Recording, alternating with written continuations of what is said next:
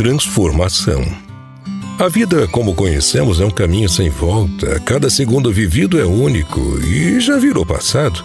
Dentro de nós a certeza que estamos aqui temporariamente, assim como a lagarta. Estamos nos preparando para um mundo melhor. É interessante como a metamorfose da lagarta nos remete a refletir.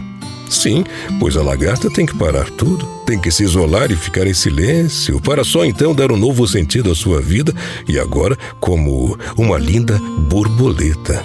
Nós podemos todos os dias fazer uma parada para meditar e fazer pequenas metamorfoses, ou seja, parar, meditar e voltar um pouco melhor. Outro fator importante é entender que para o Criador não existe borboleta mais bonita, e sim borboletas. Cada uma é única e perfeita.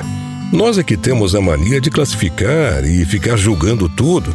Essa é maior, essa é mais colorida, essa é mais rápida. Para o Criador é simplesmente a borboleta. E assim somos nós.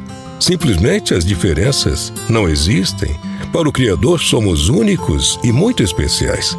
Nós é que criamos as comparações e as competições, e observe que tanto as comparações ou as competições não são nada saudáveis.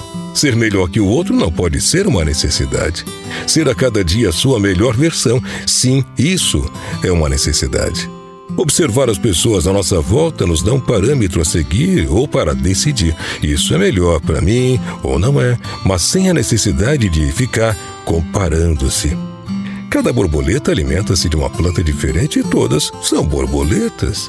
Assim somos nós, temos que respeitar cada um, pois somos todos únicos e cada um com suas particularidades, com seus desejos e com as suas vitórias.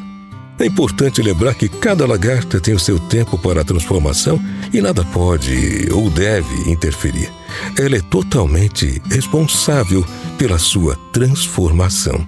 Assim, também somos nós.